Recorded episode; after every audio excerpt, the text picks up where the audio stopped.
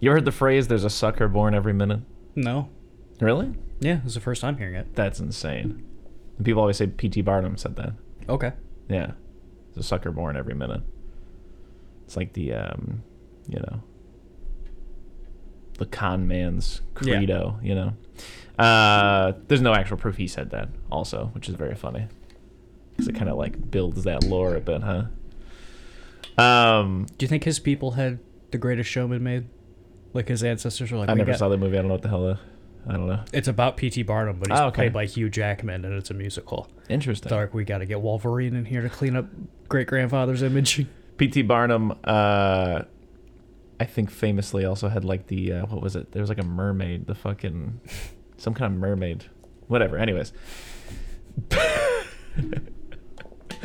in wrestling news, as of Wednesday, but not announced until Friday, Vinnie Mac stepped down. Oh yeah, Yeah, that's exciting. yeah. Also a contender for the Greatest Showman. I mean, the biggest con man of our generation, excluding, you know, maybe like, you know, what people may say about like a uh, Elon Musk figure. or Oh, something absolutely, Like that. yeah. But like this is that's, that's a carny.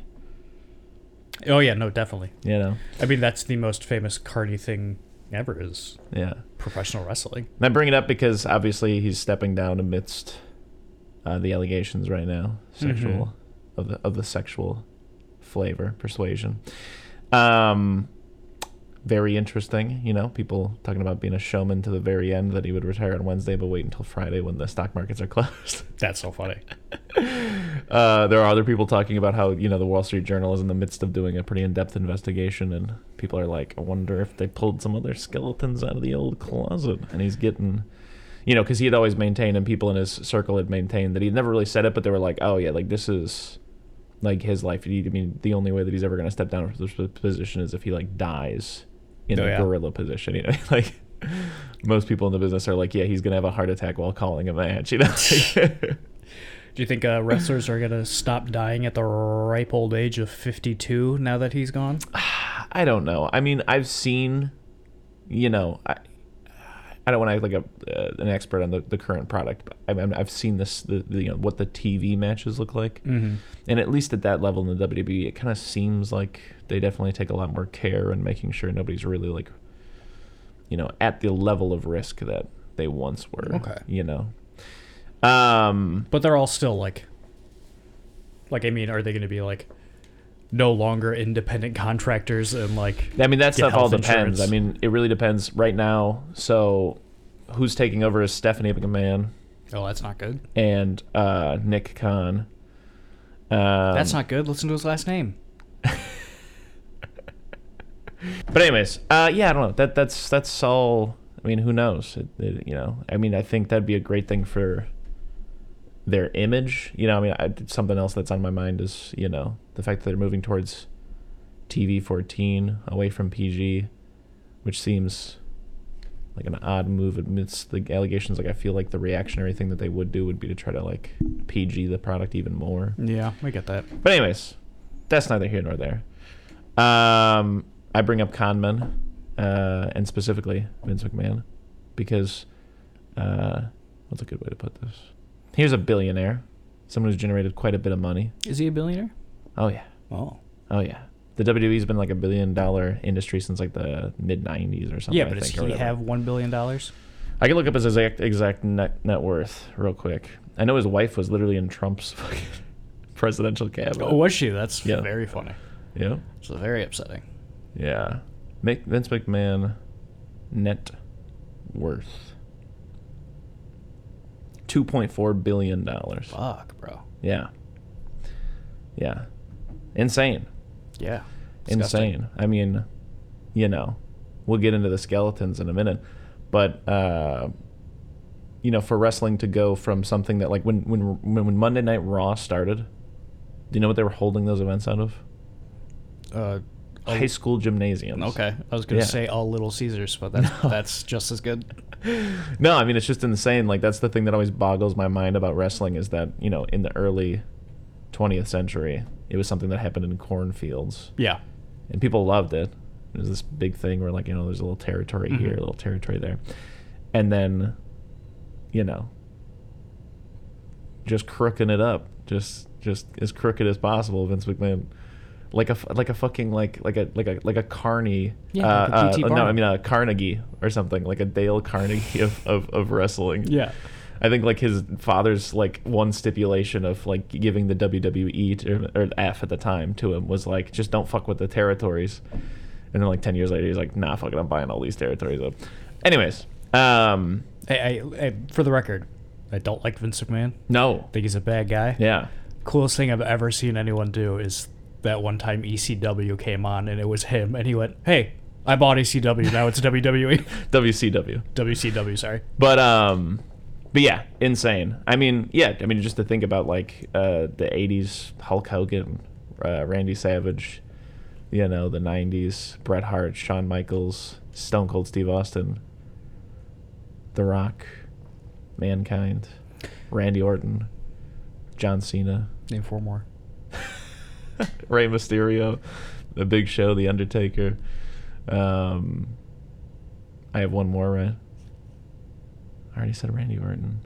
I already said John Cena. Well, right now, I guess you could kind of say, Eugene. oh, oh, you're getting to the skeletons too early. but anyways, underneath all of that, all of the Cyndi Lauper and Mr. T and Mike Tyson's here this week. Underneath all that, you know, you have things like the Jimmy Superfly Snuka wife murder cover up, or uh, the Pat Patterson uh, molesting, raping, sexually assaulting ring boys, undercard talent, even some prominent names in the industry. Um, You have all three seasons of Dark Side of the Ring happening. you have Vince McMahon's own rape allegations and affair, cover up allegations, and you know abuse of power, yada yada yada. The steroid trial. yep. Um, And honestly, who gives a shit if pro wrestlers are doing steroids, right? well, I think it goes into the thing you're talking about of dying at the ripe age of 52. I think it's one of those things where like Okay. you know yeah. just ends up You got contributing to yeah Yeah. yeah. I you think, know. uh, for, I mean, I- I've done no research, hmm but from what I understand about steroids, if you use them, what's the word I'm looking for?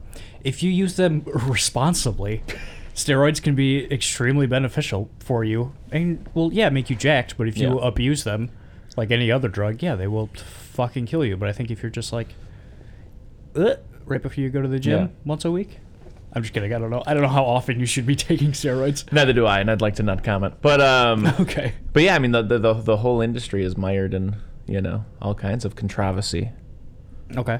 you know even mr stone cold steve austin i don't mean to speak What? ill but there was yeah i mean there was a point where uh, he was both a drug addict and an alcoholic at the peak of his fame and was Oh. just out of his mind and there were multiple uh, domestic abuse calls Oh, no. and charges filed and yeah oh Stone yeah. Cold? No. yeah um, or even just the other day i mean i'm not I, I would say it seems like inappropriate but even mick foley the you know the the I, I would like to call him the big papa but like i don't mean it in the in the in the notorious big way. He's just such a cuddly big bear of a nice man. Uh, mick foley.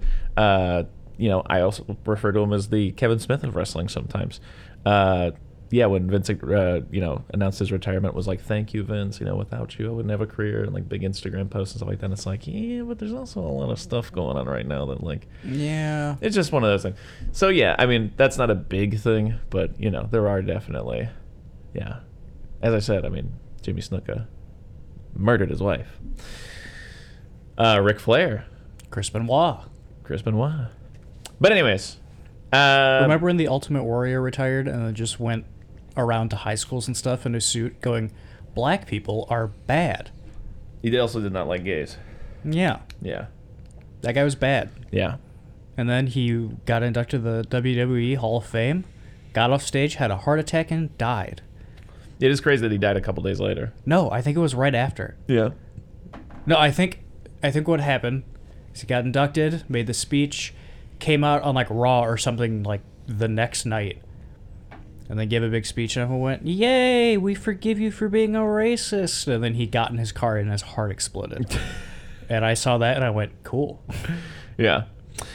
Now this is not a wrestling podcast. Oh, it's not. No. Oh, Why on earth would we be talking about con men and skeletons in closets and all these awful things about fraudsters and and the like. Why? Well, it's going to mess up the natural flow of this podcast usually, but but today we're talking about a couple of the biggest con men of all time because we watched a certain movie based on them. We sure did, Chris. And we did. It's a movie you and I both are pretty fond of, Uh huh. except for I guess this last time that we watched it. Yeah. So without further ado,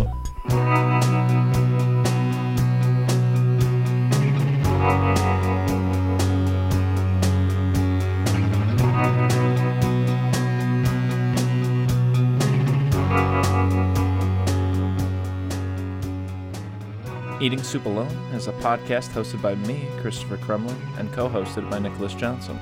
We try our best to ramble incoherently about a handful of movies at least once a week. It's The Conjuring. We watched The Conjuring. Yep, rabbit out of the hat. As part of our summer of Spielberg, we watched The Conjuring. This one says Texas Chainsaw Massacre too. Okay, then obviously it's the wrong one, Chris.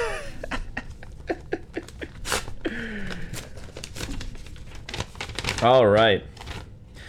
The Conjuring 2013, directed by big time famous cool guy James Wan. The Conjuring stars Patrick Wilson and Vera Farmiga?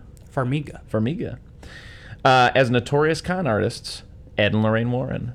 When the Perrons, a mild mannered Midwest family with eight daughters, move into their big, stanky new house, something strange starts to happen to them. Something strange in the neighborhood, indeed. Yeah. For instance, their dog immediately dies before entering the house. Scared, confused, and tired of playing the clap game, the uh, Perrons enlist the help of infamous extortionist Ed and Lorraine Warren. The Warrens show up, fuck around a little bit, wrench on the old Cadillac, and the ghosts leave. The end. 7 out of 10. All right. Chris, what's your experience with The Conjuring? I saw The Conjuring in theater. Oh, yeah?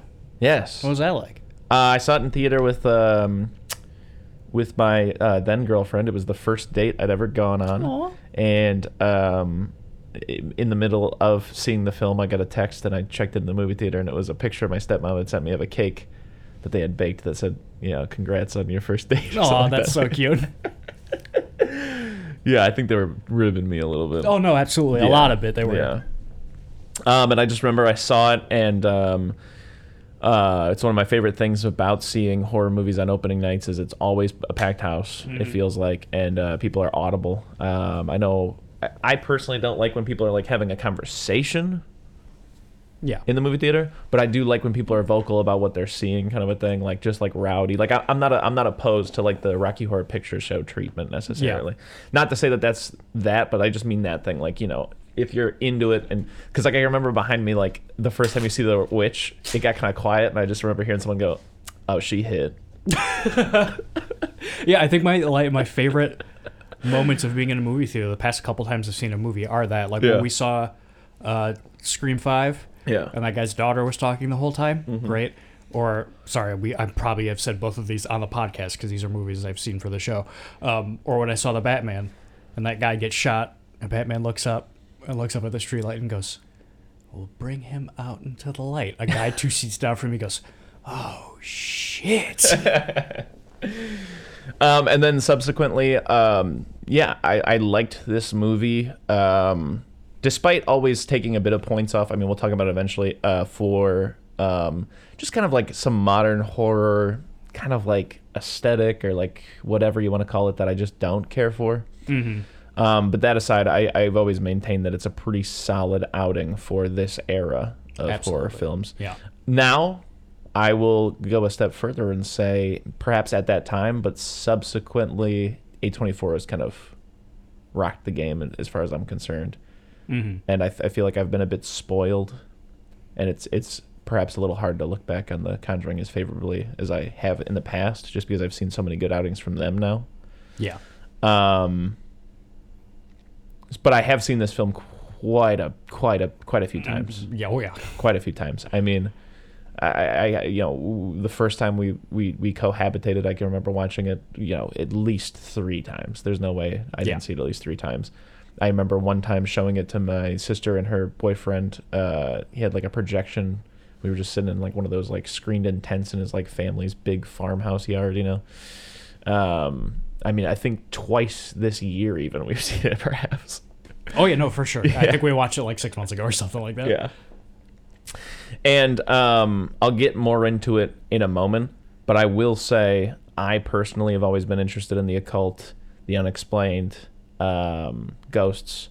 Uh, like Fox Mulder, I think the best way to put it, but with separate emph- emphasis. There's something specific I'm, I'm emphasizing here. I want to believe.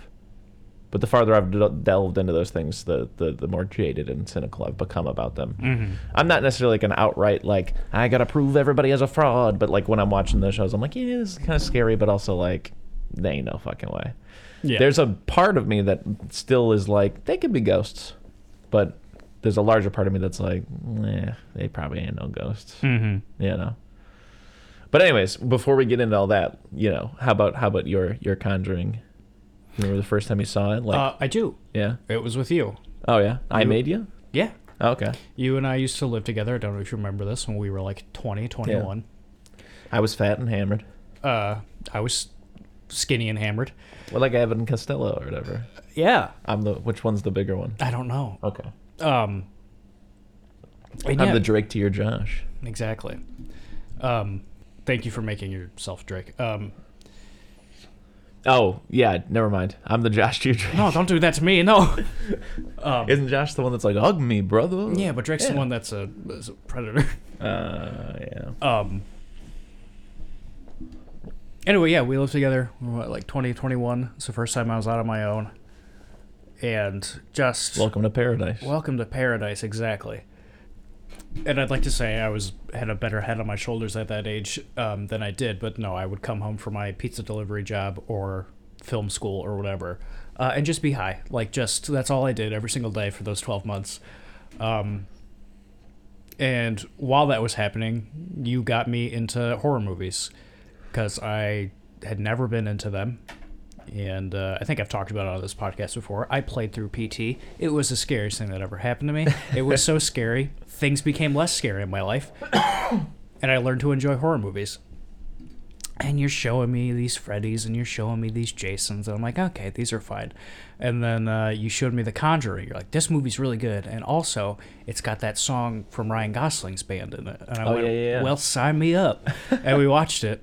And I'm 20 years old, stony baloney on this couch. And I'm like, Chris, this is the best horror movie I've ever seen. And you're like, "Man, you're probably just, it's good, but you're probably just, you know, stony baloney. And I went, okay, yeah, maybe. And then when I watched it again another time, I was like, okay, yeah, this isn't as hard Yeah. as I thought it was, but this is still Yeah. pretty good. Yeah. Uh, and yeah, like you said, I've seen it a lot of times since then. I think this movie, yeah, like you said, I don't, I don't like that it has set off the trend of horror movies that it has, specifically like the. Conjuring universe I movies. I think I looked it up the other day. I'm pretty sure it's the second highest gro- grossing horror franchise of all time. Yeah, it's insane. It is the only like like everyone like is doing like the cinematic universe thing because of Marvel. Yeah. I think this is the only one besides Marvel that has worked. like they're making Yeah. and people are going to go see it and being like, eh, Yeah. whatever. Yeah. Um, but yeah, and just horror movies are kind of like that now. But I still really appreciate this movie. Yeah, I'll sing its praises eventually. Yeah. But um, first, I'm going to talk about conning, the art of con. Oh right. Um, but yeah, I still we watched it last night Yeah. or a couple nights ago, and I think it was twofold that we have seen this movie very recently. Yeah. And two, we were both kind of on our phones and showing each other uh, memes and stuff the entire Yeah. time, so it wasn't really hidden. And we had just watched uh, the other movie as Yeah. well. We did a double feature, so that could be it. Yeah. But I don't know. I th- I think this movie's still it's still good. Yeah. Um, I think in my mind though, I might like two more. Yeah. We can talk about that later, but Yeah. Okay, so right off the bat, I think always one of the most egregious things has just been their portrayal of Ed and Lorraine. yes, That is not good It's because they bad. really portray throughout this whole movie as them as like upstanding Christian citizens, uh, citizens, people, individuals, um, and specifically a couple that just seems to fall more and more in love with each other every movie. It's Yeah. kind of a love story. This It is really a love is. trilogy.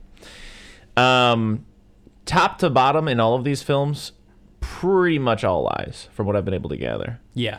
Like, I like that. If it was just this one and maybe the second one, Yeah. I'd be fine with that because Yeah. it's very clearly like, hey, this is just a romanticized Yeah.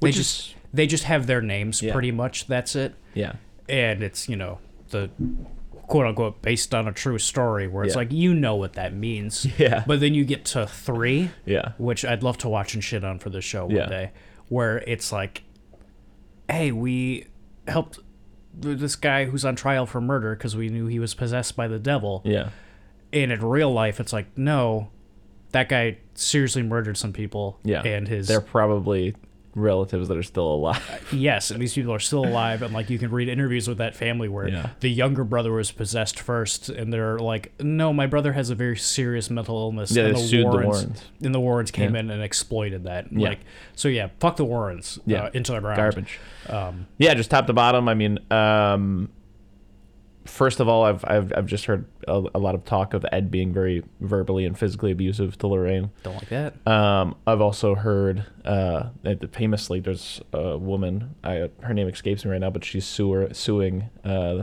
New Line Cinema. I think is who puts these on. Mhm. Uh, because she alleges that at, like at the age of 15 she started a sexual relationship with ed and like he moved her into the house and she became pregnant and lorraine made her go get an abortion yada yada yada um, as for these tales individually the the, the amityville horror um, never read the book but i can tell you the movie is one of the worst movies i've ever seen Cool. it's very bad it's Which just- one? the the original it, sh- it stars josh brolin's dad Okay. name's like john brolin or something or Jim? Derek Brolin. i don't think I just made that up. It'd be funny if his dad's Yeah. name was Derek. uh, atrocious movie. But the funny thing about it is that it pretty much follows the same basic outline and premise of this movie, except Oh, it's yeah? the dad who wants to kill everybody. Have So in my opinion, that's a nice bit of like just personal. I'm like, okay, it seems like the Ed and Lorraine's roll into town. They're like, yep, we've seen this before. Here's what this is, and then you know, like they've got that story. They've got the horror. Yeah, Like this is what a haunted house is. You know. Have I seen what now? the Ryan Reynolds one. I have when I was a child. Yeah, I haven't seen it as an adult, but yeah. Is As a it kid, better I than saw the other one? Uh, ah, I don't know. I hear it's notoriously bad, but I haven't Yeah. seen any of them. Um, the Amityville horror case is a very disturbing case. Yeah. Not the spooky haunted part that's 100% made up. Like there are literally like people who like, you know, like the guy who I think wrote the book alleges that Ed, when confronted with inconsistencies as he was writing the book, was like, just make it up and make it scary.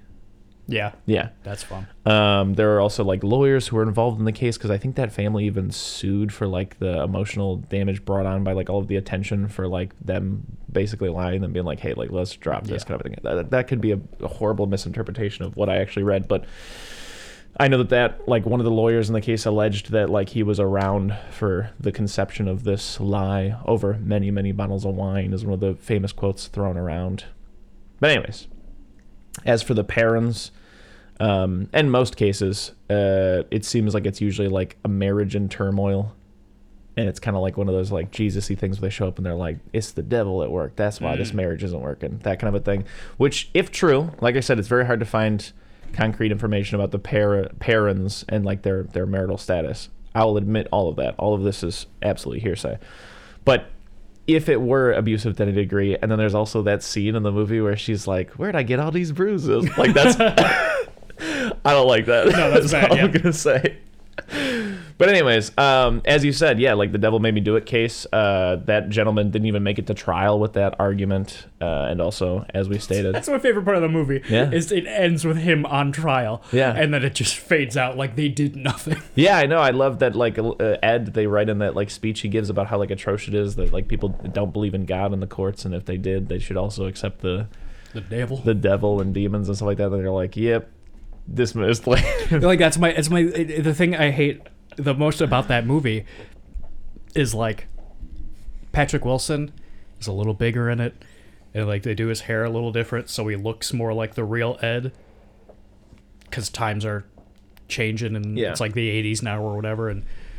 Vera Farmiga looks like Lorraine Warren and she dresses like her and stuff like that. So they look like them. And Yeah. I'm like, mm because I because I just think of those pictures of Yeah. the actual people I've seen and those actual conmen. What I like about this one and the second one is Ed and Lorraine Warren are characters in a movie. Yeah. that's how I feel about them because I love them in these movies. Yeah. I think they're great, but I know I I would never in a million years like I don't even think of them in the same Yeah. breath. Like when I watch these movies. Uh, also, for example, the second movie, which we'll eventually talk about, that's something that notoriously everybody involved was like, yeah, the Warren showed up for like a day, Yeah.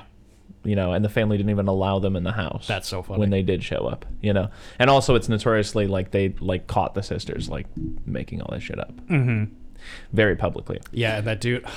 We'll, we'll talk about it when we watch this. yeah, we'll talk about when we watch the second one. But let's get into the movie. The movie starts with the Annabelle doll, which famously is another con. Five years prior to them coming out with that story, a little show called The Twilight Zone. Oh yeah, with an episode called The Living Doll. fun. So, uh, you know, I'm not going to necessarily connect those two dots, but they're there. The thing I don't get about the Annabelle stuff, Yeah. and I've seen bits and pieces of the other Annabelle movies. hmm It's always these people being like, "Well, we found this doll, and we thought it was nice, so we brought it home." And then it cuts to Annabelle, and it's the scariest thing I've ever seen. In real life, just a Raggedy Ann doll. I don't know if that would have necessarily worked, No, probably not. But, but it, something in between these two. yeah, it is. That is my first major criticism. Always has been is that like, I hate when horror movies go out of their way to like make it creepy. Yeah, You know what I'm saying? like the Annabelle doll in this movie, even if it wasn't scary, Yeah. if I wasn't afraid of that thing, and It looks like something you'd buy at Spirit Halloween. Spirit Halloween. It does, but like if it's the '70s and Spirit Halloween doesn't exist and Yeah. stuff like that doesn't exist, and like this isn't something that like would scare me. Yeah. Looking at that doll, I'm like, this is um, garbage. Yeah. it's covered in dirt and it's all broken. Yeah. So I'm gonna leave it here on the ground. You remember those two dolls that I had in the attic because they were my great great aunts from like the early 20th century, and the, Mm-hmm. Oh, yeah, those that's- are creepy. Like, why not use one of those? Like, try to find like an antique doll that looks like something like that. Yeah. Like, at least that looks like believably like a product of somebody who made a thing Mm-hmm. that wasn't just intended to be like. Blah. But anyways, uh, nice. I like this. I like you know in horror movies I do like the uh, it's you know almost like a like a like a Superman serial or something like that. You usually have like the hero in the middle of one quest, like fighting Doctor Yes, Freeze. I was gonna say, it's like- Freeze, and then It's uh, it's classic Pixar. Pixar Yeah. loves to do it. They're like, yeah, we like to show you or your main characters in action as Yeah. Mm-hmm. soon as the movie starts. So That's what this movie does. So Yeah. like, "No, hey, we're solving and it also starts out with one of the spookiest, whether it's true or not, obviously for a film, suspend your disbelief. One of my my my favorite concepts and one of the spookiest concepts in like quote unquote demonology, I guess.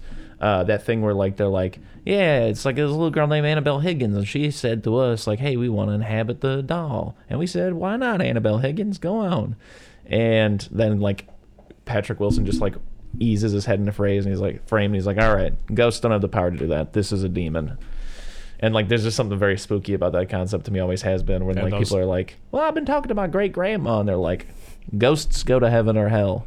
Only demons inhabit this realm. And you're like and they're like they you know take on familiar and you know like unassuming like children like kind Mm-hmm. of forms to get you to acknowledge them and like pay attention to them because it's less threatening than if they were like i'm beelzebub you know. Spooky. It's spooky. I do love that all the ghost experiencers are southern, I guess. Oh yeah sorry i'm gonna keep doing that Oh, I love it. like it's a demon. Only demons inhabit this realm. And they're like, oh Yeah. heavens! uh What I found out the other day? Yeah. I was looking up cowboy slang, like you do. yeah Uh, to say, did you know that cowboys to say "hurry up" would say "get a wiggle on"? huh I love that. Partner, we're burning daylight. Get a wiggle on. you know where the uh, phrase a whippersnapper comes from I don't. yeah in the 17th century apparently unemployed men to kill time would just hang around cracking whips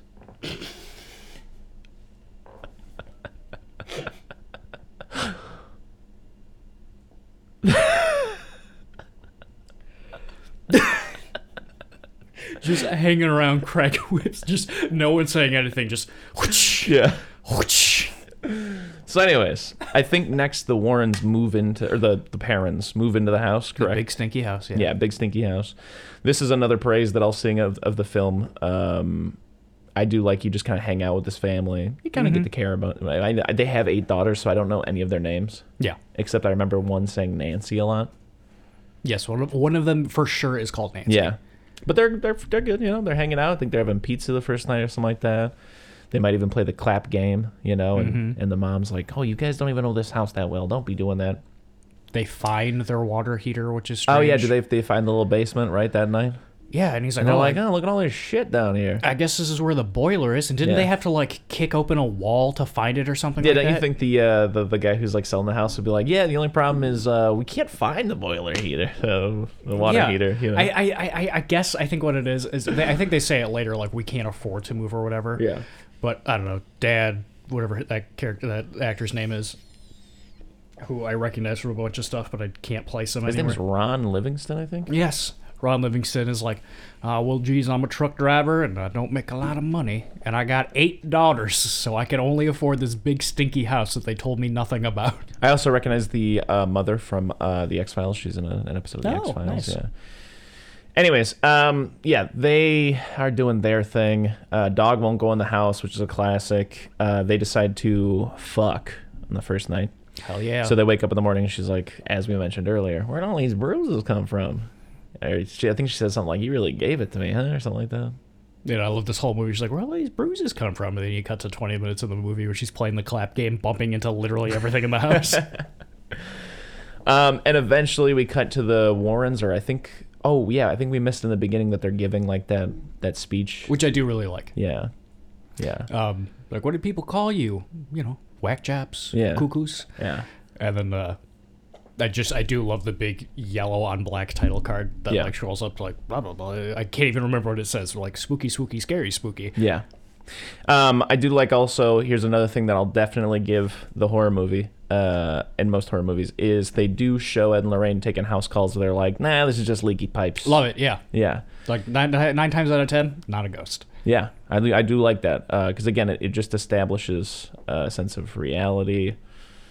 Um, maybe like stakes would be a good place to put it. Suddenly, the other thing is even more believable because you're like, "Oh shit, they don't even bullshit," you know. But they be bullshit. They didn't even know where their water heater was. Yeah. Uh, I will also say this. I think you know it's something that like uh, I think maybe could have done this movie some good is if they didn't whitewash the Warrens so much. If they were perhaps also flawed, I mean, I it could have the same effect. I'm not saying like to the full extent, like just be like this is a child rapist, but you know what I mean. Have them like not be so perfect. I get that. Yeah. Yeah, I mean, But I do. I just. I, I do love that these two characters are perfect. Perfect. Yeah. And it does. It, I, I, it's so. Uh, it's it's it's tricky because yeah, the, the, the it sucks because the real Warrens suck. But Yeah. I love movie Warrens so much. Yeah. Um, yeah. Eventually, what is the spooky stuff leading up to the Warrens? Eventually. Uh, all the clocks stop. Oh right. Um, Daddy goes out of town. Daddy goes out of town. Horrifying. Because yeah, she wakes up to some noise. The mother does. No, I think she wakes up because the girl keeps getting tugged out of her bed a little bit. Yeah. And she wakes up, she's like, Nancy, stop farting. And she's Yeah. like, it's not me, it's you. And then she goes, oh, God, someone's behind the door. No, oh, that's no, later 'cause Ron, Dad's home, Yeah, yeah. Ron's still there. No, the Um, mom just wakes up to some noise and she like starts to get up and then she hears like a bunch of crashing and like all the fucking photos are like down the stairs Mm-hmm. and shit and then she hears noises deeper into the house and she's like turning on lights and there's like a phone right there and I'm like I know the cops would take like 20 minutes to get here but like you best be thinking someone's in the house and not ghost already. Call the cops. Yeah, no, I, I, I don't get that in movies whenever, like, someone thinks someone's broken into the house. Yeah. People go, who's there? Yeah. Get out of here. It's like, Yeah. no, you don't do you don't do that. Yeah. You call and then you hide. Yeah. She eventually gets lured into the basement, pushed down the stairs. She's Yeah. lighting the matches and stuff like that. The match part, little gimmicky, but up until that, for sure, very spooky. The hands behind her. So clap. good, yeah. Yeah. Because she played clap game earlier and got spooked by. Yeah. Because the little boy ghost love clap, clap game. Um, and then, Little yeah. boy ghost, good ghost. I like him. Yeah. Like he's a good guy. I mean, Yeah. like. Oh, that's a good ghost. I mean, he's like, oh, he's a well-spirited, means well ghost. But uh, yeah, yeah. Eventually, there is the stinky fart stuff and the pulling of the leg, and that there's a man in the corner. That's spooky. Um, and eventually, this pushes the mom to the breaking point. She goes to the Warrens. And she's like, "I think you might be able to help us." And they come, and that's also spooky because they got all the doors tied up because they're like, "What the fuck is all of this?" And they're like, "Oh well, this is the only way to keep the doors from banging at night." And then she's like, "What's up with this clock? The time's wrong." And she's like, "Oh, "All them clocks stop at 3:07. Don't know why." And there's like everybody's got mattresses in the living room because they're all sleeping together and stuff. Yeah, this family's down bad. Mm-hmm. And as Oh, we've mentioned before, another thing that raises the stakes that I like, um, but again, I've already touched on it. It is it is always spooky when the family's down bad, and then like it's like, how could this day get any worse? Oh, what if there were a million ghosts in your house? Yeah. but also it does in the real world sense when they're inspired by true stories. It, it is usually that thing where it's like, you know, just a community of people being like, "Damn, how could one family be down so bad?" And someone's like, "I'll tell you how. It's the work of the devil." Yeah, you know what I mean. It sucks that like some of the scariest shit does have roots in like just insane Christian kind of like trying to explain away like trying to explain away the yeah. evils of of the world. I mean, even like just down to demons kind of a thing. The idea is scary to me, and then I have to remember like, oh yeah, that's right, because of a thousand, two thousand years of crazy Catholic, just Hmm. awful, awful, awful. Leviticus and all that. um, also, youngest daughter comes in with a weird music box with a mirror in it. Yeah, and she, uh, They go, "Where'd you find that?" what's his name, Lori or something, or Rory? Rory? He's Rory. the he's the clap ghost. Yeah, Um, yeah, like where'd you find that? She went outside by that tree. That looks like it's against God. yeah. I will say, in terms of them being shitty, I do like that Ed is usually short and shitty to most people, like especially the dad. Ed? Yeah. No, I don't know what you mean. Uh, there's just a lot of scenes where he's like, uh, like just the one that comes to mind, but it does happen a couple of times. Is like uh, when he's like sitting with the camera and he's like, "You mean you caught evidence on that thing?" And he's like, "Well, yeah, that's that's that's kind of the whole thing." Yeah, that's a great point. Yeah. it is weird. I, Or like later on when he's like, "You mean like vampires?" And he's like, "Yeah, except I don't believe in vampires." You know, just a lot of little things like that. Yeah, I, I, I do I do like that because Ron Livingston in this movie the entire time, like his wife is like Yeah. tied to a chair, like spitting out blood, and he's like, "Are you telling me ghosts are real?" they do treat him like the dumbest man who's ever lived. Because he is, he might be. Yeah. Uh, I think, you know, Ed and Lorraine hang out for a little while. They interview them. They realize there's no audio on the tape whenever the mom speaks. They go try to talk to the Catholic Church, yada, yada, yada.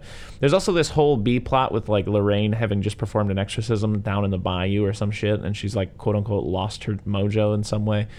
And, uh, Every time she sees something, takes a little piece. yeah. She saw something, took a big piece. That's enough.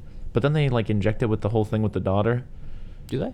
Yeah, because the they, she sees the daughter in the the lake, and then like you to- Oh, and then in the daughter, yeah. climax you go all the way to the, the house, and she's being like terrorized by Bathsheba because Yeah, that's the worst part of this movie. is not only trying to get this mom, which I thought Bathsheba was like possessing the mom. So I don't know. I guess it's not a leap for a ghost to inhabit two places at one time, but in another but way it feels like it is. She's possessing the house. Why does she want to go possess the Warrens' house? And also, how does she get there? How do ghosts travel? Yeah. Um, yeah, all that It's stuff just was not unnecessary. necessary. You just get that scene of her in the rocking chair with Yeah. Annabelle, and it's like that's bad. Yeah. I don't like it. Didn't need it. Yeah, Did not need it. it does set up though.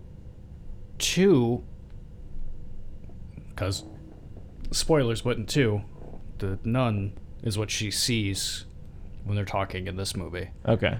That's what spooked and scared her, and so it's still haunting her up Yeah. until two, Okay. um, which is cool, but didn't need all the their daughter stuff. no. Also, I I think that's very weird about this movie. While they're hanging out with the family and making pancakes and stuff like that, they're like, "Oh, what a nice family! This is wonderful." And they're hanging laundry and like, "This could be us someday, couldn't it?" It's like you have a daughter. Yeah. You could go home and have this right now if you'd like. That is also like an unintended. As much as they tried to make them the perfect family, they also made them like absentee parents Absolutely, yeah. who leave their daughter with the grandma all the time. Inside Ghost House. Yeah. Um, but yeah, you do get a lot of like them hanging out and fixing up a Cadillac and shit like that.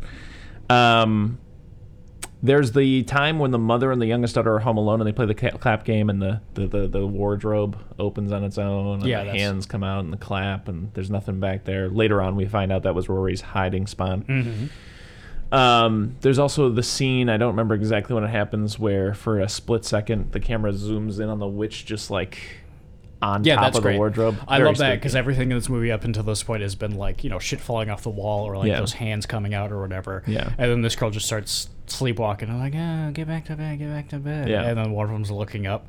Because earlier you get the girl looking behind the door and there's nothing there. Yeah. But she sees it and this uh, she's looking up and then it just like really quickly pushes up and zooms Yeah. on her just gargoyling on top of the dresser. It's Yeah. great. Big old Bathsheba. Yeah. um, eventually they do like research into the house, and there's this whole thing about how like Bathsheba used to live there, who was a real person, A witch. was not a witch in real life. Okay. Yeah, she had some kids who might have died on their way to like the age of seven, kind of a thing, Mhm. but like there's not really like she didn't like hang herself outside. And, she like- wasn't a And like what you were saying earlier, like Christians were probably like, "You're a witch." yeah. Yeah.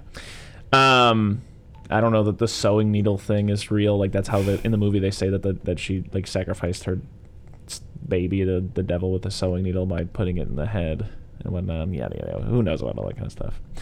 Um, but uh, yeah, they're like, oh yeah. And then there's this like maid over here who killed herself, and there's this mom who killed her son, and you know they set up the whole thing where like Bathsheba's making them do this Yeah.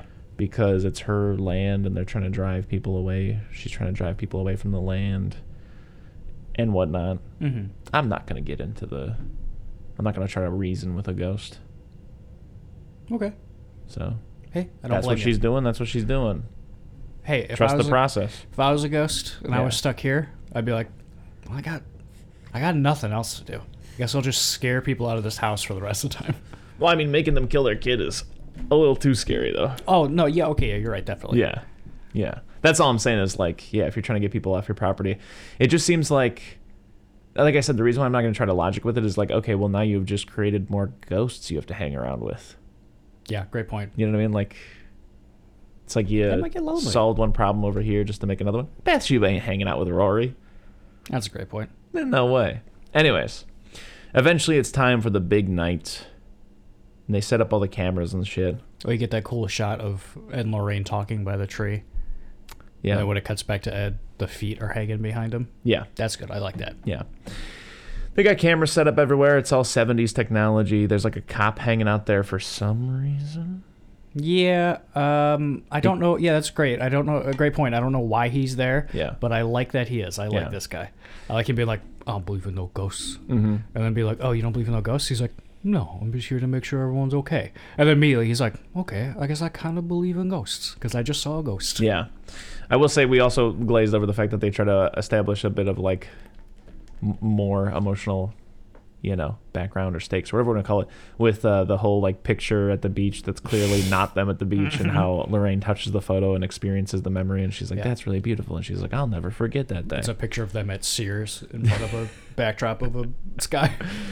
But anyways, yeah, they're all hanging out. Some spooky shit happens. Um, you know, one of the kids is walking around setting off the cameras, and she, they're like, "She's not setting off the cameras." All that kind of stuff. They eventually find out that the mom is possessed or whatever, and Um, there's like all this like moving around where like Ed and Lorraine take the hour and a half, two hour, four hour drive back to their place because the kid or whatever, and someone's staying at like the whole family's staying at like a hotel, but the mom takes the kids back No, to the I- house. I think what happens is like they can't get enough footage or whatever or enough proof, and they're Yeah. like, "Well, I guess we got to give up. Bye bye. We're going home. You Yeah. guys go stay at a hotel while we try to get the Vatican to Mm-hmm. uh, approve this exorcism."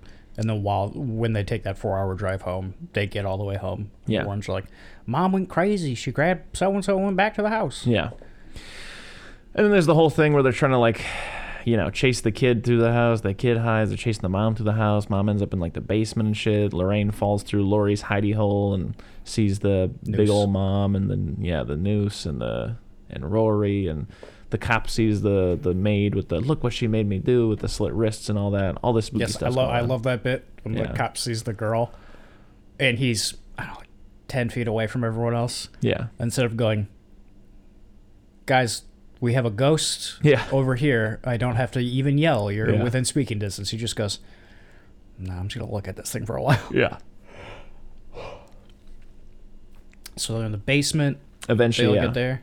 it culminates in, in them performing an exorcism. Yes, Ed decides he has to do it. which is something the Perron family has been like very open about. Though they do maintain that the movie is mostly accurate and these things happened and yada yada they always talk about how like yeah there was the exorcism that happened that that, that was a more of a seance thing. Even ed and lorraine are like we, we can't perform an exorcism. We're not Yes. catholic priests yada yada yada.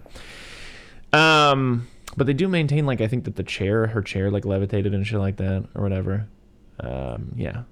But eventually she finds out where the little girl's hiding and she starts like maneuvering through the underground network that connects the entire house and like she ends up in this weird situation where she's like in some sort of like space where Yeah, I don't everybody understand it. yeah everybody in the film Is is behind a, a different wall? yeah planks of wood that with like slots for them to reach their hands out and try to reason with her while she has like a scissor and the daughter and she's gonna stab the daughter and then like Lorraine's able to touch her head and be like, "Remember that day you said you would never forget." And uh, that that snaps her out of the possession. Ed, no, no, no, Ed goes, uh, Ron Livingston, you have to talk her out of it. Yeah. And Ron Livingston's there, like with his hands like he's in jail against the wood. He's like, Hey, honey, it's me. yeah. You don't be a ghost. Come on, I Yeah. believe in you. You can fight it. Everyone's screaming. He's like, Good job. yeah. Yeah. Uh, kind of sounds like a dad who's a little worried to be a dad, but he's been told by the doctor to like comfort his wife. yeah. He's like, yeah, this is gonna be great. But anyways, so she becomes normal again. The ghost is gone, Mm-hmm. and uh, you kind of get like a you know nice moment where like, you know, their their their their little assistant sits down next to the cop, and he's like, still believing, not believing in ghosts, and he's like, after what I've seen, all I know is I gotta go to work. Bye, because he works the day shift. Anyways, We did miss. There's a part that I really like when they're scoping out the house with the cameras and stuff like that. And they're walking around and Ed's got the boom mic yeah, and they're looking for ghosts and it like cuts to like their 70s camera point of view yeah, and the audio is coming from the boom mic. yeah, So when everyone's talking, it sounds a little far away because that's Mhm. how that mic would work. yeah. I just think it's fun. It makes it a little spooky when like your audio and your visual are kind of Yeah. off from each other. Anyway, they're outside. Everything's fine. Yeah. We also glazed over all kinds of stuff. I mean, like they think the cop finds the girl at one point and puts her in his car, and then like what? Is it like birds that swarm the car or something? Yeah, something like that. Whatever. Um, how long do you think the the parents lived in that house? Two weeks. Nah, ten years. Ten years? Yeah. Like while Ghosts was Yeah. happening? The story seems to imply that these things happened over that Ah. time period too. That like it was like ten years of quote unquote like relentless assault and stuff and yada Okay. yada yada. That doesn't work that great for a movie. I don't think. No, not at all. Yeah, yeah. But anyways, yeah, that's that's the Conjuring one. I think. The, no, the the Warrens go home. oh, is there And they've, more? they've got the little box. Uh-huh. Ed puts it in his treasure room. Uh huh. And Lorraine goes, Ed, she holds up a letter. She's like, guess what? He's like, what? He's like, the Vatican approved the exorcism. and the audience laughs. And then they go, Oh, Vatican. they go, oh, we just can't win, can Yeah. we? Anyway, we gotta go head over to Amityville. And then like a guitar riff plays and then the credits goes. You're right. I totally forgot about that. Yeah. It's just like Batman Begins at the end. They're like, he left a calling Ex- card. exactly, that's exactly They exactly hold what up a it is. Joker. Yeah. Yeah, yeah, yeah. Um, I think I never even got into why I still think the Amityville murder story is spooky. hmm Uh, it's spooky because, like, I guess like the eldest son like lived in the basement and it was kind of, you know, Spooky. exhibiting quite a bit of like antisocial behavior.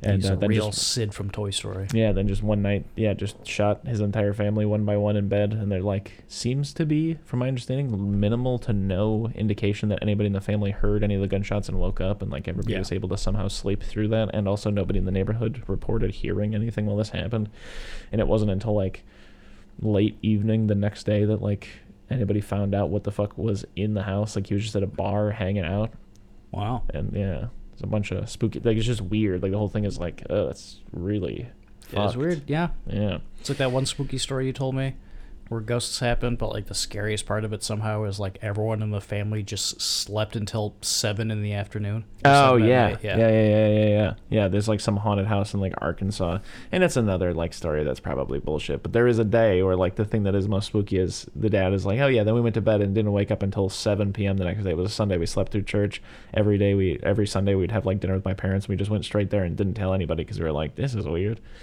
And it's like, yeah, objectively, that'd be strange. Like if you and I both woke up, like went to bed like normal tonight, like 8 p.m., and then tomorrow woke up at like 7 p.m. for some reason, we'd both be like, Yeah. there's a gas leak here or something. Yeah, we have sure. to call somebody. Somebody has to come here. Yeah.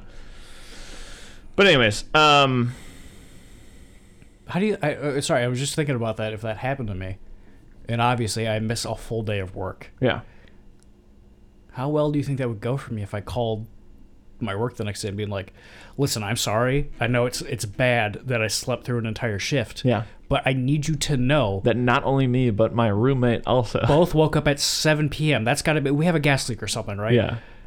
I don't know. If I don't know. I feel like there's a 50-50 chance. that I could get fired, or my Yeah. work would be like, "You got to move." Yeah. Because like I, as I've mentioned on the podcast before, I lived in a house where there was a woman who was a I think like a waitress or something like that, and she was dead in the house for a couple days before eventually her job was like, yeah, she's like not showing up the last couple of shifts. Hey boyfriend, can you go like check on her? And then they found her dead in the house. Cool. Yeah. Yeah. There are also some other spooky stories that line up with the Amityville, like nobody waking up or everybody Yeah. got murdered in their bed and nobody seems to have woken up for it, yada, yada, yada. Again, I think it happened in like Kansas where like there was a family that had gone to church that night and then also brought a couple of kids home with them and they all went to bed and in the morning they were like notorious for just kind of being out and about and, and like you know in the garden with the doors open and none of that stuff was going on so the neighbors were like something weird is here so they called the uncle to come over they found like all the windows and doors locked shut, all the mirrors and windows covered with sheets, and each one of the family members had been killed with an axe in their bed. Yeah, you told me basically, this, yeah. And the, the the only evidence, hard evidence they found were like a pile of cigarettes in the attic, where like it was pretty clear the person had been in the house for a while and was just waiting for them to come home. Ugh. Yeah, and then there's another one in Germany, very similar.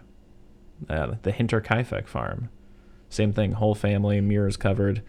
The person who killed everybody, like somehow it seems like in the evidence that he like one by one lured them to the barn and killed them in there.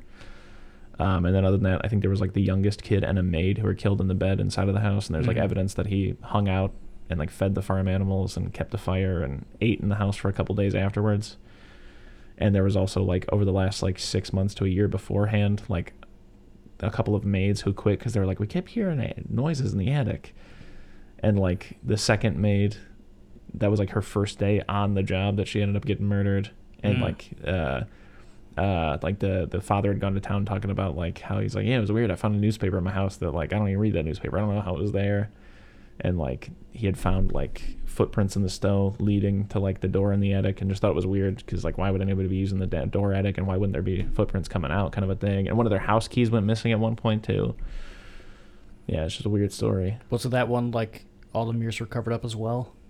Isn't that the connecting thing? I think I remember. yeah yeah yeah, Yeah. And uh, now that whole site has been demolished because everybody's like yeah, it's just too creepy but there's still a Yeah. plaque for the family there in that field in germany but anyways i feel like i gotta give the, this uh, shining maybe like a c minus c c minus Yeah, I'm gonna give the Conjuring a a, a, a B minus. yeah Yeah. yeah Oh, never made a Conjuring joke because they're con artists. Ah, the con during. Yeah. That's good. I like that. I thought about it at the beginning and I was like, I'll work this in there somewhere. Yeah. And then I didn't. Sorry, everyone. Okay. Well, what the fuck else did we watch again? Um, uh, Texas Chainsaw Massacre 2. Ah, yes, that's right. Directed by Tobe Hooper, your favorite movie. My favorite movie. One of your favorite movies. My favorite movie. You love this movie. Yeah. You like this movie a lot. Yeah. You enjoy this movie. Yeah. Okay. We'll talk about it. We got it. Yeah.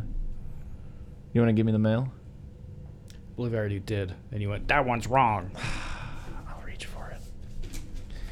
All right, Texas Chainsaw Massacre 2.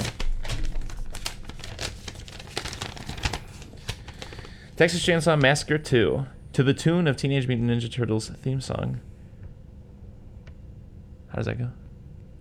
Oh, Teenage Texas Chainsaw Massacre 2, like that no, kind of thing. Like, absolutely not. No. I was thinking of Teenage Mutant Ninja Turtles. no, that's not it. Well, that's the one from like 2004. No, why would I say the one from 2004? How does it go? It goes, Teenage Mutant Ninja Turtles. T- uh, Texas Chainsaw Massacre 2, Texas Chainsaw Massacre 2, Texas Chainsaw Massacre 2, Turtle Power.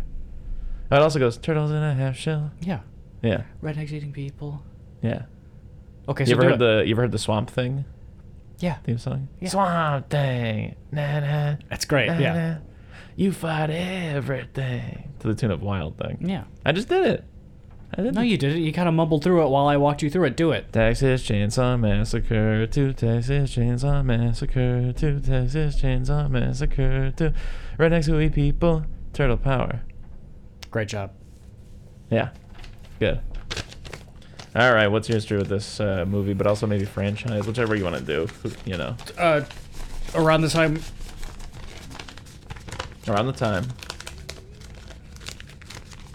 Around the time? I'm just gonna wait for you to stop aggressively putting that away. Um, around the time we watched The Conjuring, yeah, you also showed me Texas Chainsaw Massacre one. And you said boo. I said boo, Yeah. um, and then we watched it not too long ago, and I went woo. Thought it was great. Um, and you're like, you got to see too. It's insane. Dennis Hopper fights Leatherface in a chainsaw fight, and I went, that's cool. And he went, yeah, it was wacky. Yeah. Uh, apparently, they wanted him to make a sequel, and he was like, fuck you, I'm not going to give you what you want. I'm going to Yeah. make something wacky. Yeah. Um, and we watched it the other day. and I thought it was great. I had a great, good time. Yeah, I was thinking about it. I, you know, I, I was just thinking, I don't know that there is a better move when you're doing a sequel to a horror film than to perhaps lean into this is a bit ridiculous. You know what I mean? Um, perhaps something like The Conjuring 2 worked out, but like, I'm just thinking of, you know, for example, you know, Scream one of the problems I have with all of the sequels, especially once you get to four or five, is like, how in the world has this once in a lifetime lightning strike of an event happened five times to the Yeah. same people? You know what I mean? Yeah. And um, you know, even the same thing with like Friday the Thirteenth. Although I think that gets a pass because they do lean into being like hokey, like, come on, this is just fun. Um, it's it's just that kind of a thing where it's like you can make the same horror movie all, over and over again, but if you call it the same thing, if it's suddenly Friday the Thirteenth Part Six, Yeah. eventually you're like, okay, I, I've seen enough of this. Yes, you know? exactly. But you know, again, I, I say you can make the same horror movie over and again because, like, you know, Black Christmas, Halloween, Friday the Thirteenth, Nightmare on Elm Street, like they're all they're slasher films. You can Mhm. you can crank out a million slasher films, but if you crank out a million in one franchise, suddenly, it, you know. And so, anyways, right off the bat, that's one of the things that I I really like about uh, the Texas Chainsaw Massacre too is that like you know, obviously this was a better move than if they were just like, all right, you know, we're doing it again. You know what I mean? Like I don't Yeah. know. I don't know. They, they, they, just, they wouldn't have been able to capture the magic again. Yeah, yeah. I, you're right, because it's if they made like another one in the same vein as the first one. You suddenly you care about the characters less because you're like, oh, they're just gonna get murdered. Yeah, and we would for sure be like, well, it's not as good as the first one because of this, or Yeah. because of this, because of this. And with this one that they Yeah. made, there is no way you can compare this to Texas Chainsaw Massacre one. They are absolutely just wildly different Yeah. movies, and yeah, you're right. That's perfect. And I think that's one of the reasons why even like the Evil Dead 2 was such a success. Like if they had tried to make a second Evil Dead that was like the same mood and all that kind of stuff, it just wouldn't have. It wouldn't Uh-huh. have, you know, wouldn't have landed. Um, so yeah, I think that's a great move. Um, I really do. Um, you know, Tobe Hooper maintains that there is some black humor in the first one. Um, just wanted to lean into it a little Yeah. bit harder with this one. Um, I saw this movie for the first time probably about a year ago, okay. and uh, for a long time, you know, it had been on my radar because I mean, just right off the bat, like the poster for the film It's so good. it's a parody of the Breakfast Club. um, in terms of the actual movie, one thing that I've never really cared too much for is the opening scene. Uh, is ridiculous, but also I, I just don't care that much. Uh, With the guys rolling around shooting guns, that's kind of funny, and then they're calling into the radio it- it- station. It, it starts with the most boring opening credits I've ever seen. yeah, and it's just red text on a black background Yeah. while like a scary Texas Chainsaw 1E scores behind it. Yeah. And then you get the most 80s riff like needle drop ever and it's just these two college yuppies drive around in their car shooting out the window and stuff like that, which I don't have this thought fully developed yet, but I was thinking about it while I was watching. I was like, yeah, the first one it's that thing that we were talking about of like, oh, things are getting dangerous in the world and there's some places you can't go. Where Yeah. like, you know, if you and your friends are on a road trip, you might from the city, you might drive into the country and there's these cannibals there. Where in this one it's like, no, here are some big city folk driving around, I guess, the country, yeah, blasting guns and stuff like that. yeah, Um also I got a I got a great question for you, Chris. yeah, At one point, they call the radio station, picks up his car phone, yeah. dials blah blah blah, making fun of radio people. Um, Chris, how does a car phone work? Oh, I don't know, but I do love that. Like, I, I don't, I don't think it's a big deal, nor do I know that it was intentional or anything like that. But it's very funny to be that, like, I think almost 100 percent of all phone calls happen from a car phone in this movie. Yeah? yeah, because the cannibals have one too. Okay. the Sawyer's. That's why he's on the phone, and his kids are like, "Turn on the radio. What? What's on the radio?" And then he turns on the radio, and he hears like the Chainsaw Massacre happen. He's like, "You gotta go take care of this. You and your brother Leatherface, go take care of this." But is it like because people didn't like have cordless home phones at this point? Yeah. Like payphones and home phones were connected to a wire Yeah. Mm-hmm. that ran out of your house. It was suspended by a pole with everybody else's phone wire to the phone company. Yeah. How in 1980? I don't know. I don't know. I don't know. I never even thought to think about it. What are you looking at? Are you thinking about looking it up? I'm just racking my brain.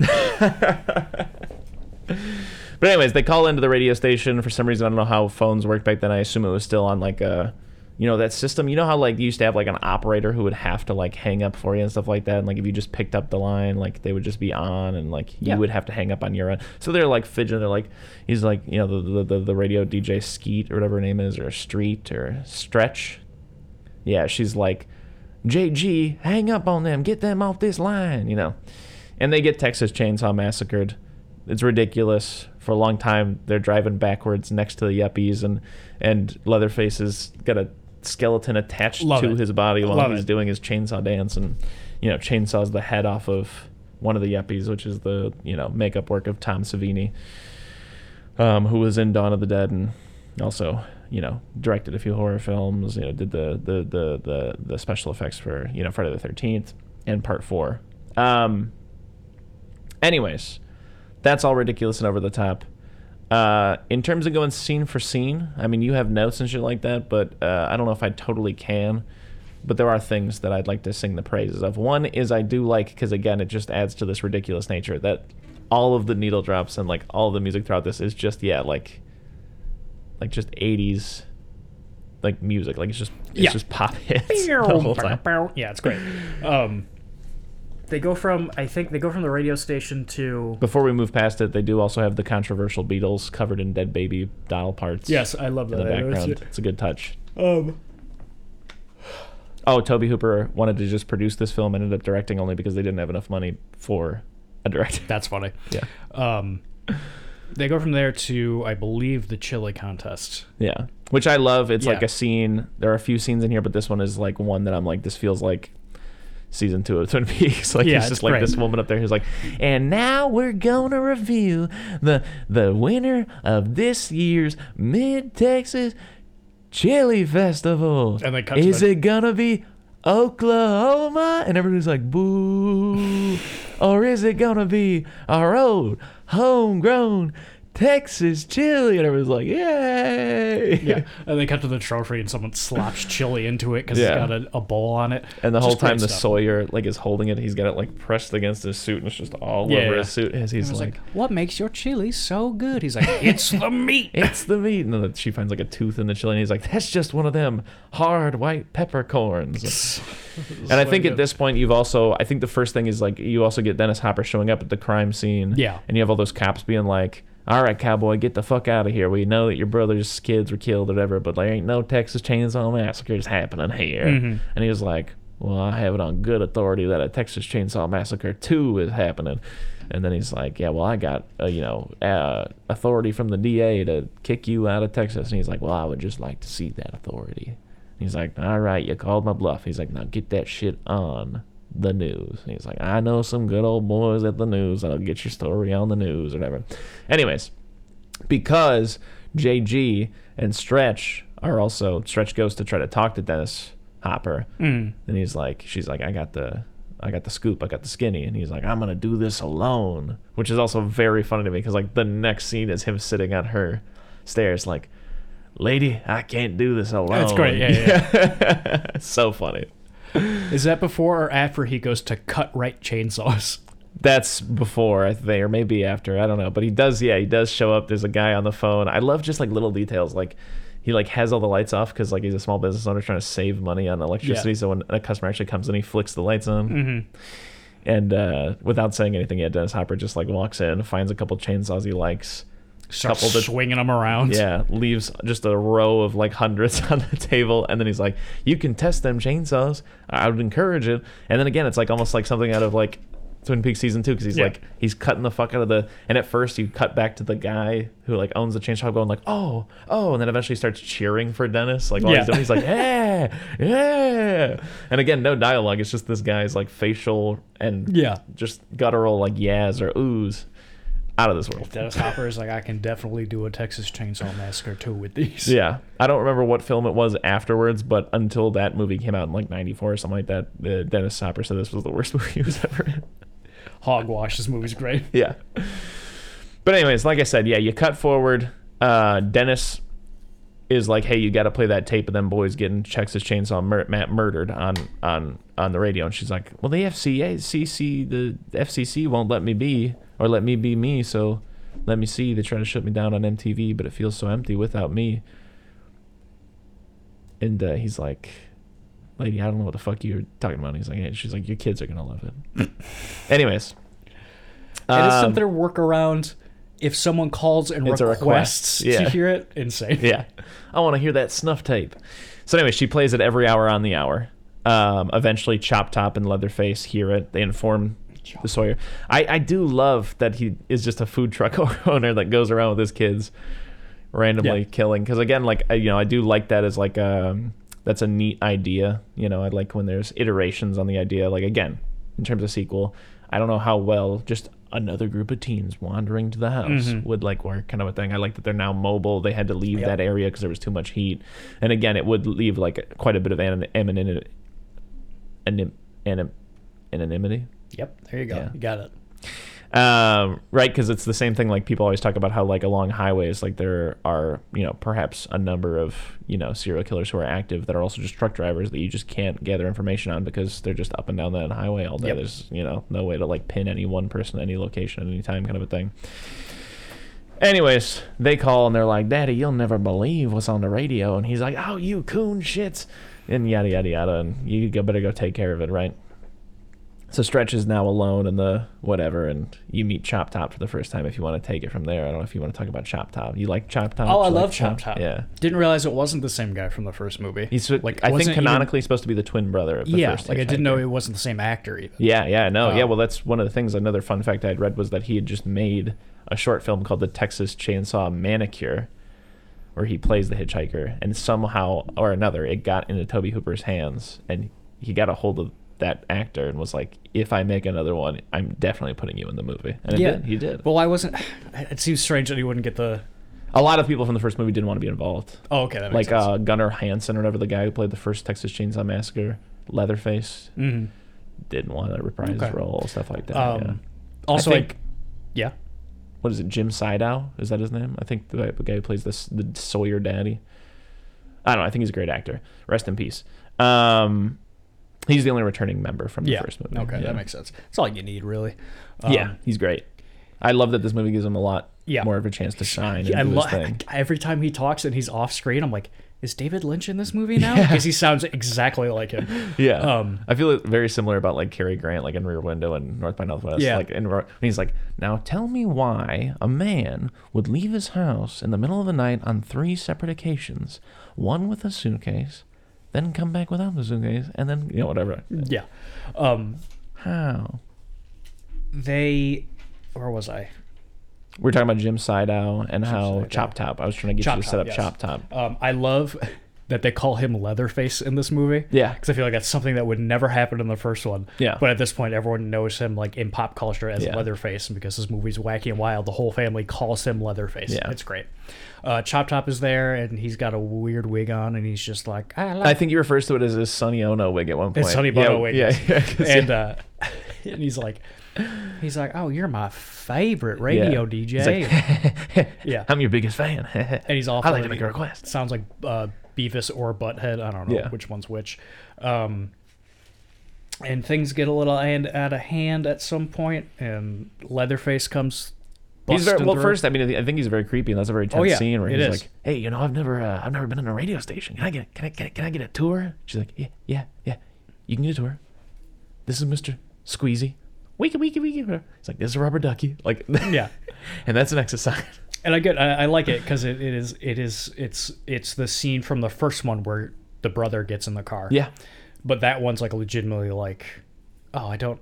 This is tense because Yeah. like, what do you do in this situation? Mm-hmm. And this one's more, very much so an '80s slasher Yeah. version of that. Yeah. And it's great. I think it works really well um, for what this movie is. Is that the record vault?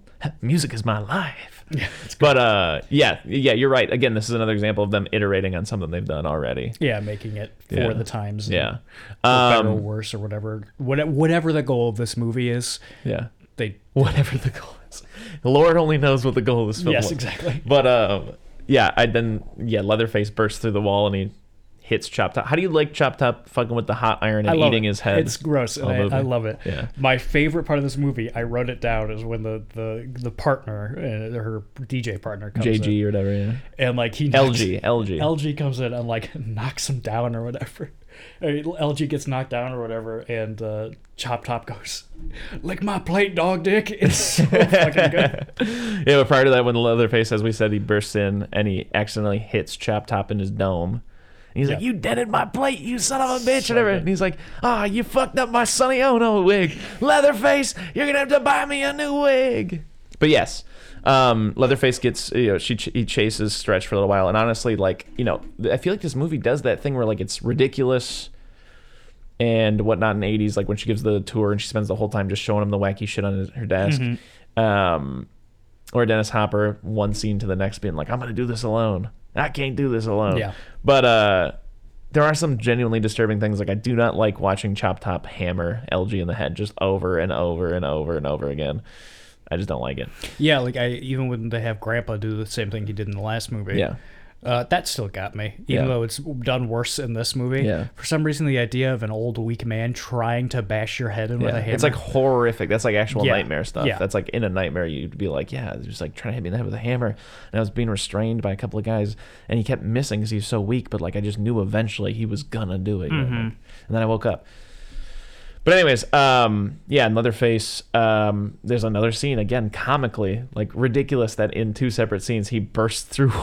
I love it. It's so good. she like locks herself in like some kind of like behind like a barn door sliding like metal door and then he bursts through the door and then you get the uh dry humping with the chainsaw scene which coupled with a few other scenes seem to be some sort of like like over the top uh you know satirical jab at like the whole thing with like you know Yeah. the knife being like the like a like a like a phallic symbol and it you know s- Yeah. stabbing a woman in a movie being like sex and rep- repressed Mhm. sexual this and repressed sexual that or whatever. Also, a very weird and uncomfortable scene. though, Yeah, I don't like- dry humped with because she's like, "Are you really, really good?" I hate it. And then yeah, when they she's actually getting dry humped with the the she's like, "Oh, you're good. Oh, you're good." Hate it. Just Yeah. hate it. I, I, I, I don't mind the idea of uh, Leatherface having a crush on her and having sympathy for her because Yeah. he, thinks she's cute or hot or whatever. Yeah. But yeah, when you get to that point, I'm like, yeah, I don't. Because it's not like scary. I just don't. Because Yeah. like the, it's shot almost like it's supposed to be sexy. And I'm Yeah. like, I guess that's the point. Is that this is all supposed to be ridiculous, but I don't like looking at this. Yeah. Um. Then, uh, yeah, they fuck off into the night, and she's like, She runs away. Lefty, where are you? Yeah. yeah, she follows them. She follows them to there. They live underneath an actual abandoned amusement park, which is a real location in Texas. Yes, she falls through a trapdoor, Mm. which is the funniest thing I've seen in this movie. um, I think she rolls down some slides that were left over from the Yeah. Goonies. that makes sense because I missed the part about it being an amusement park. And watching this, I was like, why do they live on the set of Global Guts and Legends of the Hidden Temple? That's what this whole place reminded me of. But yeah, that makes way more sense. I was like, what do these weird caves that they live in look like? And Dennis, I think, eventually ends up like following her or finding it on his own or something like that. Yeah. Dennis He tries to save her when she's falling down, but he can't. Um, and then he finds another way in with his chainsaws. So they're now in, yeah, the underground tunnel system. Uh, Stretch has found her way into Leatherface's little butcher room. And this is another one of the most gruesome scenes of the movie. Yeah. Leatherface, comically, in my opinion, has like one of those tiny electric like turkey carvers. Yeah. and he's using that to skin LG, which is also disgusting. He's pulling up giant sheets of skin and putting them on hooks and like takes off the face and all kinds of stuff. Eventually, Stretch makes a bit of noise. He finds her, and she's like, "Help me, help me!" And again, just horrific. She puts LG's face on her. I love when he's like very slowly putting it up to her. She's like, "Is that wet? It looks wet. Yeah. Is it wet?" And he puts it on her. She goes, "Oh, it's wet." Yeah, and then Leatherface gets called off by you know uh, the dad and the brother or whatever, and LG like just disgustingly like comes to life and is like, "I'm gonna get you out of here, darling," Yeah. and all kinds of stuff like that, and like cuts her free. Anyways, And then he dies, yes, and she's still standing there because she's been tied up, and she's got on his face with his hat. yeah, And he goes, oh, and lays down and dies. And she's like, oh, and she's crying and she takes off the face and the hat. And she like kind of like reaches for him. I was like, oh, it's gonna be very touching. She's gonna take uh, the hat and put it over his face because why would you want to look at his face? Yeah. But no, she takes his face and, and puts, puts it face. on his face. I also like, forgot that okay. while she's wearing the face, Leatherface is like doing the thing baby you do to a baby. Yeah, she, yeah. he's like making her dance as him. Anyways, yeah, she ends up she ends up like trying to get away or whatever, and they like corner her, and they're like, Leatherface has a girlfriend. Leatherface has a girlfriend. Yes, and, and, she says something here that I wrote down because it's so strange. Just the way she talks to Leatherface Yeah. during like this end half of the movie. Yeah. he's like got her cornered because Yeah. they like get a glimpse of her as she runs by, and they're like, "Leatherface, you gotta go get her." And he's like, "Ah, fuck, all right." And he's like trying to kill her at this point, and he's like got her backed into a corner, and she says. Stop, stop, stop, or whatever. And she goes, It's nobody's fault. I just got to be honest with you. I just can't do this. Like, what are you? she's trying to break up with him. It's again like Yeah, exactly. It's like, what are you joke on it. talking Yeah, about? Yeah. um, yeah, she gets pulled back into the main room after Jim Sideout gives the whole thing, and he's like, "Oh, I get it." He's like, "S E E X." He's like, "It's a con. It's a scam. It's a waste of time. You know, forget this." Like yada yada yada. Again, uh, love Jim Sideout. Uh, they end up in the, the the main dining hall, which again, like you said, is a you know iteration on the original. Like Yes. whatever, and they bring out Grandpa, and Grandpa tries to hammer her. Uh, and then yeah, fucking Dennis Hopper. It, I just, I'm sorry. I just love everything about the dinner. About how it's like everything else in this movie. It is just turned up to 80s 11. Yeah. like it's the same set. It's the same grandpa. They do the same shit, but it's Yeah. just like this haunted mansion Disney ride of a Yeah. set instead of the creepy barn house. And grandpa looks somehow worse than he does in the first movie. Like the special effects makeup to make this guy look old. yeah, Oh God! And yeah, they put her over the bucket and they're trying to hit her in the head with the hammer, which still got me. yeah. Um, Dennis Meanwhile, Hopper. while all this is happening, they keep cutting back to Dennis Hopper somewhere where they don't hear him. Bring just- it all down. exactly, just Bring screaming and down. revving his chainsaws, and no one knows that he's And there. then he shows up, and I, I don't remember what song he's singing, but just you don't see him yet. But he's Yeah. like, on top of old Smoky, Yeah. All covered in snow. I lost my true lover from a courting too slow. And then he shows up and he's like, I'm the Lord of the Harvest. And Jim Siedow's like, This any way to enter a man's home to come in just singing? What are you doing? Who sent you? Who are you with? Are you from the Jerky Boys? Are you with the Turkey guys? Yada, yada, yada. Are you from Oh, the catering company? yeah, he's like, I know you're from that new catering company or whatever. He's like, well, how much you want? He's like, ah, money, I pay you off. It's not a big deal. And then he says my favorite line, which is like to excuse the cannibalism. He's like, the way I see it, it's a dog eat dog world, and there just ain't, ain't enough, enough damn dogs." dogs. so good. And yeah, I love that he just talks for like a minute, and Dennis Hopper says nothing besides, Yeah. "I'm the Lord of the Harvest." and then he gets chainsawed in the ass, Yes. and he hides underneath the table. Um, and they keep comically cutting back to him, and he's like, "Oh God, small businessman, always getting in the ass." And he's like, "Oh, at least I took care of my hems." And he's like, "Oh, that got me pretty bad." And he's got like a you know like a grenade, and like pulls the Yeah. pin. He's like, "I'm gonna get the last laugh" and all that. And then meanwhile, yes, Leatherface and Dennis Hopper are having a cinematic chainsaw and duel. I love it because Yeah. it's like, okay, this is an 80s movie. Two guys are gonna fight with a chainsaw. Yeah. But I'm like, the goddamn choreography on this is great. I'm very interested in looking at this chainsaw fight. Yeah, they fight with like a big chainsaw at first, and then Dennis puts it into Leatherface, and he still continues the chainsaw fight while Dennis Hopper pulls out from his chainsaw holsters two tinier chainsaws to dual wield fight him with. chainsaw holsters. Yeah. Um, and then eventually, yeah, the bomb does get thrown, but meanwhile, Stretch is being chased by uh, Chop Top. Chop Top uh, up the top of this mountain with this rickety wooden like stair ladder type situation and he keeps getting kicked and she keeps getting slashed with his blade and then she ends up at the very top where there's a mural to grandma who seems to be implied to be still alive and Yeah. she's holding a chainsaw and he's like i'm gonna get you you pig bitch he keeps calling her a pig bitch and uh she like takes the chainsaw and like she's like trying to get it to work while he's just chopping at her with that fucking like Yeah. neck, like old timey shaving Mhm. like razor, straight razor. Eventually, she gets it going and she stabs him and he falls down the whatever. And she, uh, you know, does the Texas Chainsaw Massacre Leatherface dance. And you paused it and actually ran it back because it seems like someone gets up in the background. I don't know if that was like a blooper, like maybe she thought the scene was over and she was like, "All right, Yeah. gotta get up." But it looks whatever, like grandma gets up behind her. Yeah. yeah, Uh, and her just dancing around with the chainsaw is the wackiest thing I've ever seen. yeah, Yeah. He does that dance a lot in this movie. He does his Yeah. little chainsaw dance a lot. Yeah. Yeah. And that's the Texas Chainsaw Massacre too in a nutshell, basically. Yeah. Um. So it turns out, I don't know if you heard me being quiet while you were talking through a lot of this. Um, car phones. This technology connected the car's battery and used signals that were attached to telephone networks. What does that mean? I still don't know how these work. They were invented in the 40s, Chris. Yeah. Interesting. Is it like a radio thing? Yeah. Or is it like the same technology we have now with phones? Yeah. Which one is it? Why do you keep saying yeah?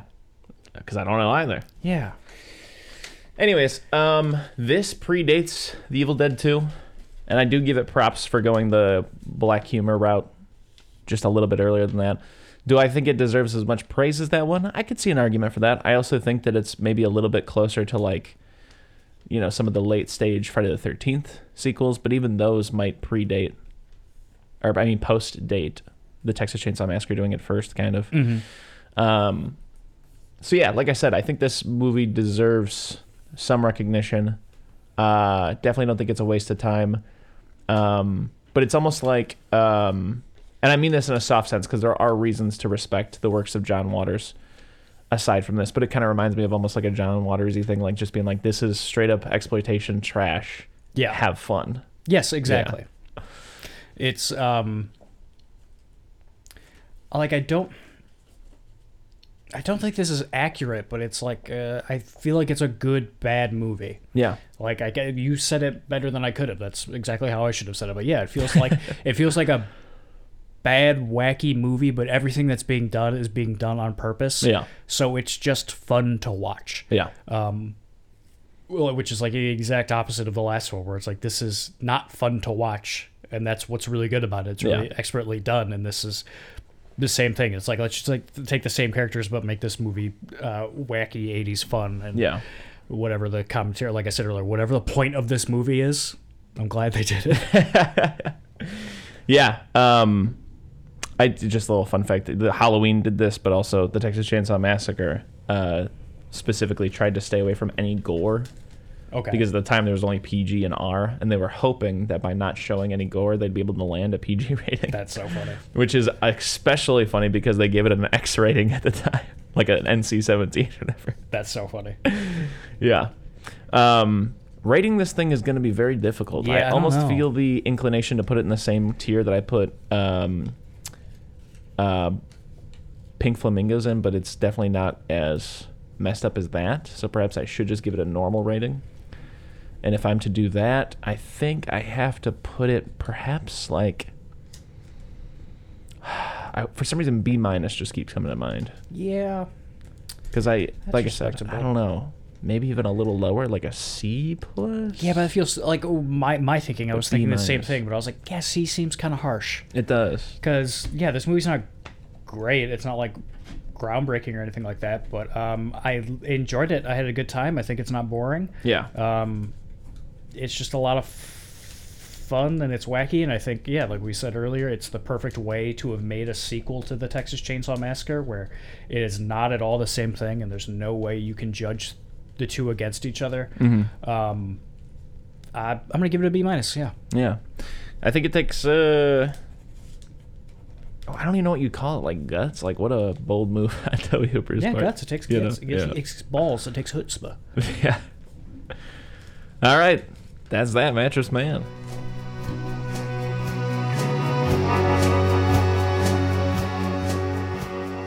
If you need more soup, follow us on Instagram, Facebook, and Twitter, or go to our website, eatingsoupalone.com. And until next time,